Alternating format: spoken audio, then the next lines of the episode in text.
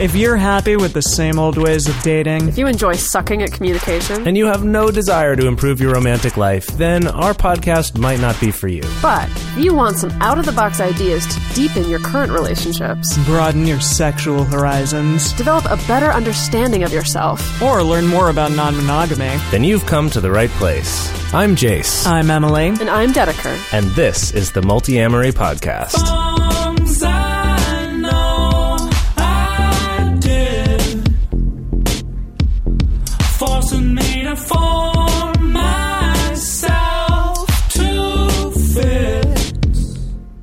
On this episode of the Multiamory Podcast, we're talking about being a secondary while still putting yourself first. So, any of you who've listened to us a lot know that normally at Multiamory, we are not the biggest fans of hierarchical relationships, meaning having primaries and secondaries.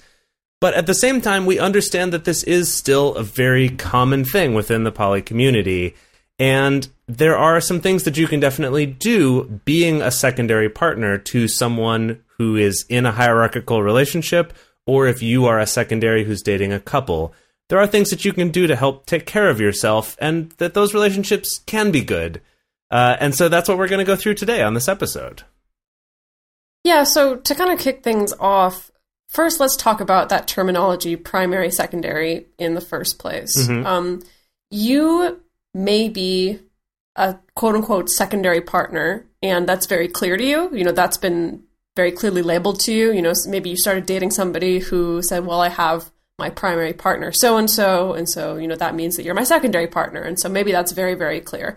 Or, or it may be... Or, yeah. yeah, or mm-hmm. they're, you know, maybe they're married to somebody or having kids with somebody, something like that.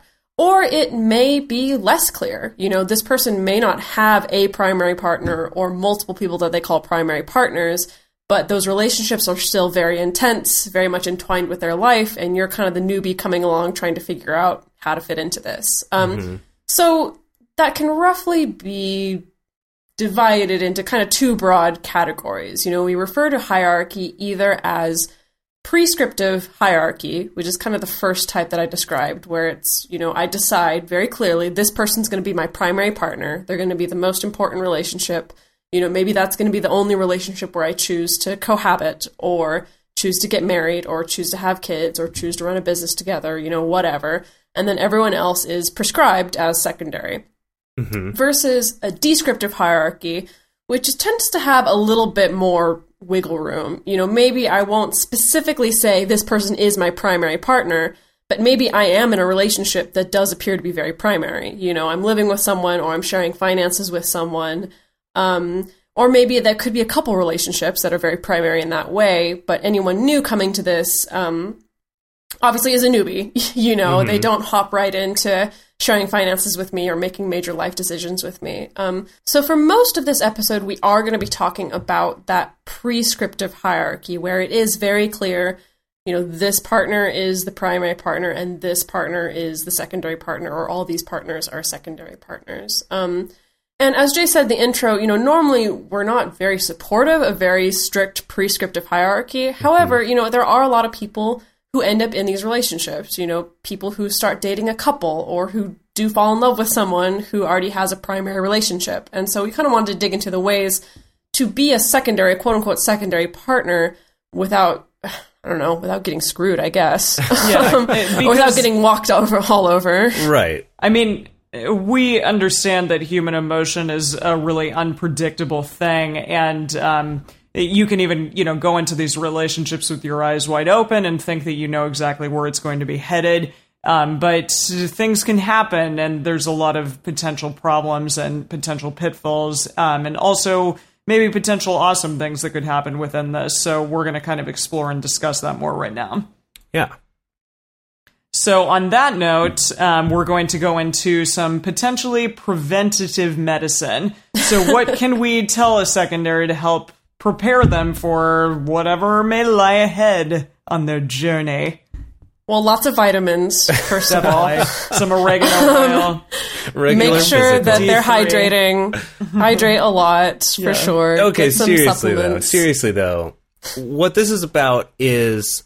How can you evaluate when going into a relationship what's what's going to be safer versus less safe. And we're not yeah. talking about physical safety in this case. We're talking about emotional safety. We're talking about mm-hmm. how do you determine what sorts of relationships, even if they do have a clearly defined primary that's not you, what are some things you can try to suss out before getting too involved in that relationship to see if that's something that you could feel secure in, in, you know, letting yourself get attached to, letting yourself have feelings about it. Yeah, something I want to point out is just the fact that, you know, in voluntarily becoming, choosing to be a secondary partner, like that is a very vulnerable position to put yourself in. Um, potentially, yeah. Yeah, potentially. I mean, for some people, it's so vulnerable that they will entirely choose not to ever, you know, put themselves in that situation where they're very clearly secondary. Other people, not so much. And so that's why we wanted to bring to you some advice on, like, you know, if you're going to put yourself in this vulnerable situation, what's probably the best possible scenario to look for um, so that you can still mm-hmm. be safe? Um, you know, things that I tell people to look for, you know, if they started dating somebody who has a primary partner, or if they're interested in being part of a triad, but usually this comes up if they, if they kind of start dating somebody who already has a primary, mm-hmm. um, kind of a red flag to look for is see if your relationship with this person is predicated on you eventually being with both people. Um, you know, this happens a lot with couples who are seeking triads, you know, mm-hmm. where they kind of assume that, like, there, there's no freedom for one person to date outside of the relationship. It's kind of like, well, you got to date both of us or you can date none of us. Mm-hmm. Um, sure. Almost and triads are polyfidelitous. Yes. And triads are their own thing, but just kind of be wary if someone comes to you and says, oh yeah, I'm poly, but kind of the implication is that by dating them, eventually you're going to start dating the other person. And yeah. that may happen organically, but again, just kind of be on the lookout if there's an assumption that, like, that is going to happen or that yeah. that has to happen in order for you to have a relationship with this person. And a second thing to go along with that is that, say you do get into this relationship because you are interested in both of them. Maybe that's what mm-hmm. attracted you to it in the first place. So then the next thing I would say to to be aware of is to just be sure that you actually understand what it is that they're expecting from you. Something that mm. comes up a lot in the world of, quote, unicorn hunting, uh, which is where a couple is looking for a bisexual woman to date both of them, that a lot of times part of that goes with it, the assumption that this girl that they're both going to date isn't going to date anyone else. Huh. So she's yeah. not really truly going to be an active equal part of their relationship, but they also expect her not to date anyone else. And that's a situation that it's important to be aware that a lot of people may be thinking that way, even unconsciously. Mm. They might not realize that how unfair that is or that that's really what they're looking for. So I would say if you're going into it as a poly person, being sure it's, it's clear to them, like, hey, I'm also dating other people and I'm going to keep doing that. Uh, yeah. Just to, to be clear about that up front. Again, like, try to get as much of this information as you can in the beginning. And also be sure to be really clear with yourself about what kind of expectations you want to put on the relationship. Um, I mean, a lot of great secondary relationships could come, say, like, someone just got out of a very long-term, very, like, emotionally draining relationship and just decide, like, hey, I just kind of want to play the field for a while, like, be polyamorous, have fun, enjoy the company of somebody who's already in a relationship. Um, mm-hmm. If you know that you're seeking something casual and aren't going to be looking for something more than that, then that's a great way to potentially start a secondary relationship. Um, but if you know that, like, there's a potential that you may want it to kind of grow and flourish, then that's another thing that you need to look into and understand that potentially there could be mishaps that would go along with that, especially if your uh, primary, the person in the primary relationship is expecting you to just be one specific thing and nothing more mm-hmm. than that. So right. Well, we, the three of us got into kind of a big argument debate about this leading into this uh-huh. episode, actually, mm-hmm. um, is that is kind of, is it reasonable to even think that you could understand what you're going to want from this relationship? Yeah. Right? Like, mm-hmm. I might want that right now, but how do I know what I'll want later on? And then, you know, mm-hmm. couldn't you apply that to any relationship? And, and you know, there's there's sort of a lot of questions there, and we kind of went around in circles about it. Yeah. But yeah. I but I feel like some things, like, l- let's talk about some ways, like, some things that you can look for in this couple or in this person to try to make it so even if things do change later on, to try to make that a little bit less painful than it could be if it's very strictly, you're only allowed to be this in our relationship. And if either one of us thinks that's out of line, then boom, you're gone. Right? Well, I think that's actually a really good segue to our next point, which is um, it's really important, you know, even before beginning a relationship or in the first stages of beginning this relationship, to really don't be afraid to ask questions to yeah. figure out what are the rule, the, the standing rules and agreements mm-hmm. that, you know, are in this primary relationship. Um, especially, you know, what are the rules and agreements that are going to apply to you? Yeah. And these can run a whole range. You know, some couples may have veto power, which means that, you know, if one person decides that you're threatening or that, you know, they don't want you around, that they can veto you and that, you know, their partner has to break up with you. Or it could be something, you know, like Jace was dating someone, you know, where there was like a limited, uh, like a specific number of nights per week mm-hmm. that the primary couple had to spend together. You know, so it might be like, well, we need to spend at least three nights together per week.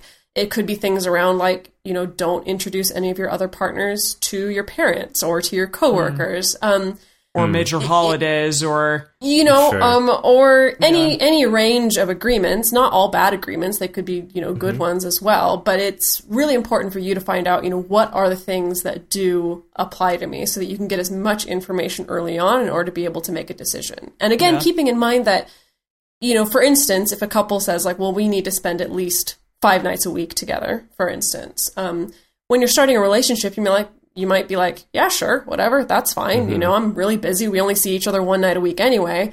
But down the road, that may change. You know, if mm-hmm. you fall in love with this person, you realize, you know what, one night a week actually is not enough. I kind of want to spend more. Then there may be either time for, you know, discussion and renegotiation or not. Essentially, there's a possibility yeah. that that may not be available to you. Well, yeah, I, I think that's that's the part that I was hoping that we could get to with my question before, is just that the that understanding what these rules and agreements are and what you're looking for and what they're looking for, all those things, but also like how how can we evaluate to see if this is a situation where as things change, like they always do in life, in one way or another, that it's something that can be an ongoing discussion and isn't something that's yeah.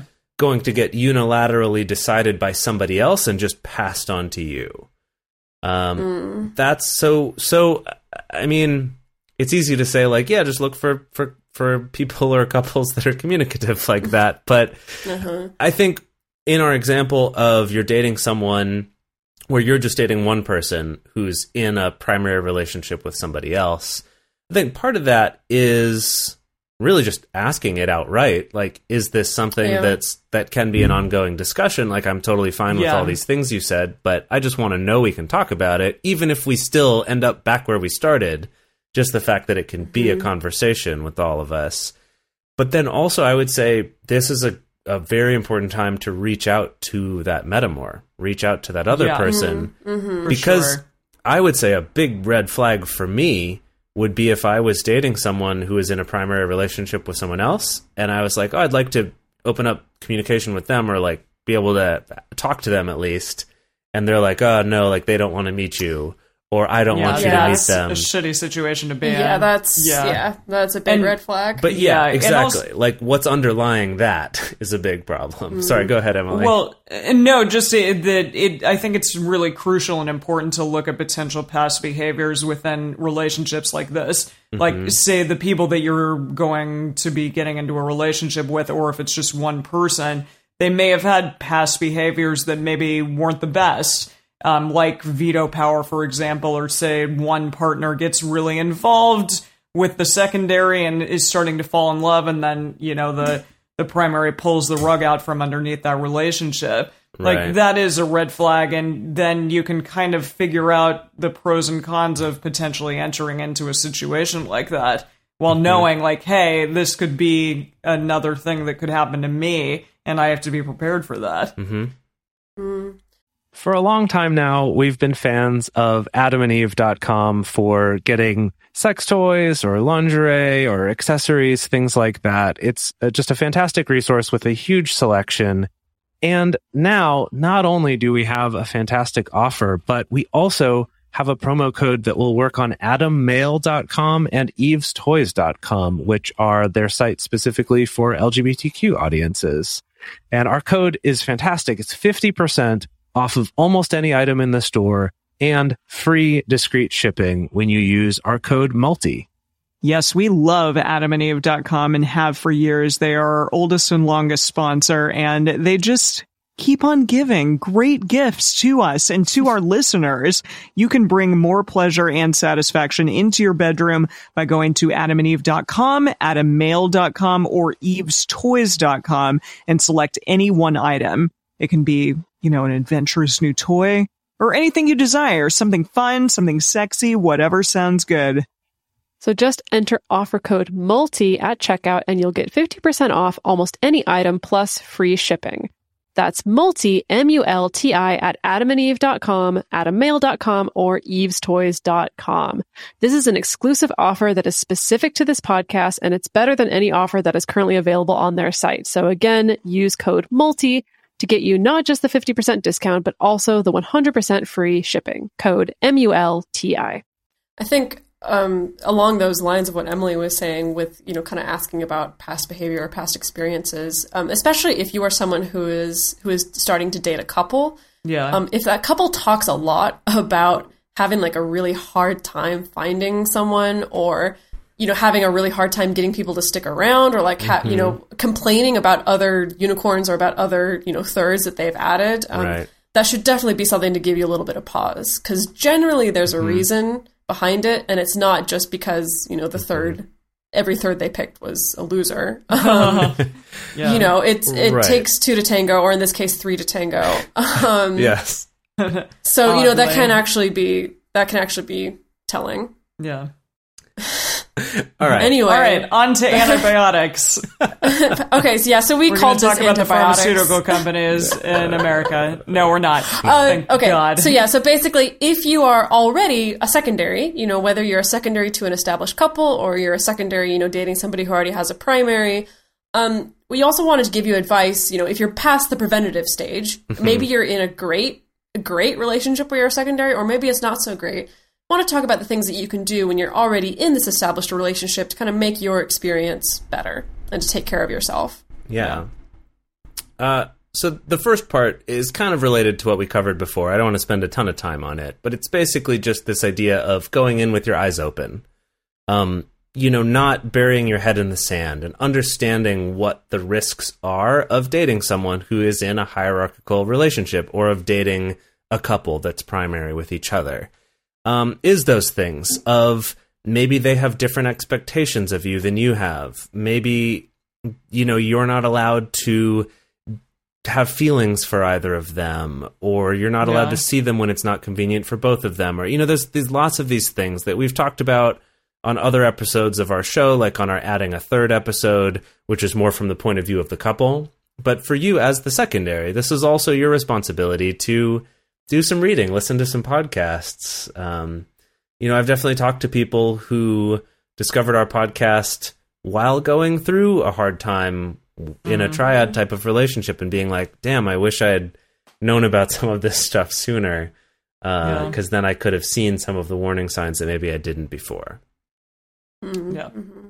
So now, so I want, I want to, yeah. yeah, I think Jace, I was raised being taught that codependent is like the, a dirty word, like it was a four-letter oh, word in my me household. Too. Me too. um, so I don't even want to say the word. Like I just said the word codependent, and I like my ass twitched a little bit. Um, so I'm gonna let I'm gonna let sorry Shit. I'm gonna let Jace talk about this yeah, one. I go think. For it. Well, right. Okay. So so this I, I feel like I'm almost jumping ahead by going to this, but so say you're you're dating a couple, you're dating this person, and you start feeling like you need more from them, whether it's more time or more affection or more something. And they're not able or not willing to give it to you, either because they already have these prescriptive hierarchical rules of the amount of nights that they need to spend with a partner, or not taking trips with someone else, or something like that, right? Um, or, or even just the fact that they have a house or maybe a family together. So... This is is can be a really difficult situation for you as the secondary if you do feel like you need those things. And I think that this is an opportunity to reflect and look inward and say, you know, what is it that I wish I was getting? And is this the only place I could be getting it? Or am I being codependent? Just like people can do, you know, say you're dating someone mm-hmm. and you start wanting more than they have to offer you, whether it's their time or yeah. their affection or, or money or whatever it is. Is just, are you being codependent in feeling like this is the only place I could get this because it's the only thing I have right now, or it's where I'm putting all my energy and I'm focused on the fact that I'm not getting these things that I want? Or am I thinking about what are the things I want? Are there other ways I can be getting them fulfilled, whether it's other yeah, partners it's like- or from myself or my own recreation or from my friends or something? Um, this isn't obviously like a cure-all, but it is at least something to think about and say like, well, how much of this is maybe me, ex- you know, wanting something that maybe I could be getting somewhere else? It's a good opportunity to look inward mm-hmm. and kind of, yeah, figure that out for yourself. And I don't know, maybe try to find a relationship that would give that to you and mm-hmm. recognize the one that you're in for what it is and be grateful for those great things that are about it. Yeah. Uh, and I'm then, gonna pick this one up. Yeah, do it. Do it. And transition us to the next one. And I mean, I feel weird about that advice because I do feel that for a long time the prevailing attitude towards secondaries has been like, well, if you have a complaint, either you leave or you need to just go find your own primary relationship. Mm-hmm. And not to say that like going and finding your own primary relationship is not is necessarily a bad thing. That actually may be exact like perfect. You know, that may be mm-hmm. exactly what it is that you need. Um, that you go and seek kind of your own primary-ish relationship, but then you're still able to kind of, you know, be secondary and be fulfilled in this secondary relationship. Mm-hmm. Um, however, I think that, you know, because that has so often been the advice to secondaries, that it is very easy for secondaries to kind of lose sight of what it is that they should want from their relationships, what it is that they should expect. And it can be very easy for someone who's in a secondary relationship to to quickly forget about just like your basic human rights within a relationship mm-hmm. or just basic human civility or even just being treated like a human being and not yeah. as a function. Yeah. Um, I think human decency know, Franklin, is maybe a better way to put it than human rights, even though I know Franklin Veaux puts it as the secondary yeah, yeah, yeah. Bill of Rights. Bill of Rights, yeah. Yeah, yeah. Yeah. Yeah. Which, which we'll link to the secondary Bill of Rights, you know, which Franklin Veaux wrote, gosh, what, probably like fifteen years ago, ten years ago, at a yeah, time when it was really when it was beautiful. very... Well, very controversial to actually think that a secondary would have any rights whatsoever. Right. Um, yeah. But I mean, there's a reason why he wrote that is because that mm-hmm. was the attitude for so long was like secondaries are just lucky to be, even be around. Like they should just count their lucky stars that the primary is even allowing them to exist. Right. And they shouldn't, you know, they shouldn't complain about anything else outside of that. And it, it kind of, it dehumanizes the secondary, so, in my opinion. So, Dedeker, let's actually get down to some actual brass tacks. Oh, here. let's get down. Let's brass get, tacks. let's get, right? so what pop are, out those brass tacks, baby. Right. Like, so what are these? Like, what are some particular things that you think people should be aware of in terms of, of their own rights or just basic human decency that they should expect? Um, what comes to mind, I don't have the secondary Bill of Rights pulled up, and so mm-hmm. I'm just going to pull from my own, kind of my own inner Bill of Rights that I... that I have about this. What comes to mind is something like, I think that it's your right within a relationship to expect some kind of alone time, for instance. Okay. Um, you know, to expect some kind of one-on-one time, you know, that, that your time spent with a particular partner is not always going to be in a group setting or not always going to be in a setting where the primary partner is there. That I think that's a basic right that you mm-hmm. should expect um, for a relationship. What do you guys think? I think you should have the right to specific needs and the right to have them be fulfilled at times. It do- I'm not saying every single need has to be fulfilled at all times, especially if they potentially are not going to be, you know, realistically met. But mm-hmm. if you say like, hey, I want the opportunity for emotional intimacy with you to some degree, I think that that can be a compromise or a thing that can be met by a partner. Absolutely. I think I think to kind of build on that, that like you should at least feel that you have the ability to ask for something. Yeah. Like, oh yeah. L- yeah. yeah. Yeah. I mean, that's human decency right there. Yeah, that you, sh- right. you should at least be able to ask for your needs to be fulfilled. Yeah, right. And to be able to be involved in that conversation. I, I would say a big one that, that comes up a lot for me is is sort of a human decency thing of that any plans made with you will be honored to the best of their mm. ability. Um, meaning mm-hmm. if we have plans already and then your partner just feels jealous or is having a bad day, you're not going to cancel your plans. If it's not, if it's not an emergency. Right. Yeah. If it's, and we all understand yeah. that like, it's not going to be perfect one hundred percent of the time. But if this is an ongoing thing where your time and commitments made to you are not being respected, like that is perhaps a boundary that you should set for yourself, and that might be an indicator that this is not a relationship that you should continue. Yeah. Mm-hmm. Which brings us to our next topic of boundaries. Um, so that's yeah. that's an example of one, um, meaning, you know, boundaries are not something that you put on someone else. Boundaries are something that you have for yourself, meaning, right, like I'm I have a boundary for myself that I'm not... I'm not going to put myself in a situation where I'm in a relationship with someone that doesn't honor their commitments to me, whatever those mm-hmm. may be. Um, you know, that, yeah. that consistently doesn't doesn't honor those. Yeah. Um, so that's an example of a boundary that it's not saying like you're a bad person for doing that, or I'm punishing you by breaking up, or I'm going to threaten you with breaking up. But just honestly, for me, like that's something that's going to upset me and not a situation that I want to put myself in and, and continue to let myself be in. Yeah. Mm-hmm. Can you guys think of any other ones that, that come to mind in terms of being a secondary with a with a couple like that? Or with a person in a primary relationship? In terms of an antibiotic or what? In terms of a... Sorry. You're taking that metaphor so far. Yeah. No, in terms of a boundary. In terms of a boundary. Oh, a boundary. You, of just kind of...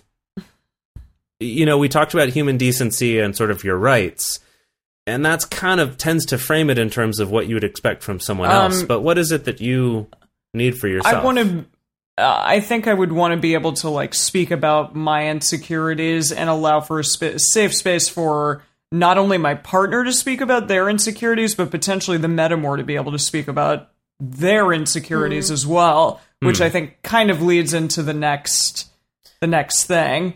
Mm-hmm. Yeah. But Dedeker, you can go next that, if you want. My boundary that I was going to offer actually does lead into the next thing, but it's mm-hmm. kind of like I have a boundary around decisions being made about like my relationship life and my sex life. Mm-hmm. Um, mm-hmm. By someone As in like else. I want to, well, I, yeah, like, I want to be the autonomous one who's able to make empowered decisions about those things. Sure. Um, and so that manifests in two ways. You know, the first way being that like if a couple has a veto rule, like, I probably will not get involved with either with a couple or with one half of the couple because, mm-hmm. like, that's taking away my power to make a decision about a relationship and putting it in someone else's hands. Um, yeah, right. The other way it manifests is um, kind of like how we mentioned at the beginning, like, if it's decided that by dating someone, that means I also am by default dating their other partner. Um, again, that's been a decision that's been made for me ahead of time.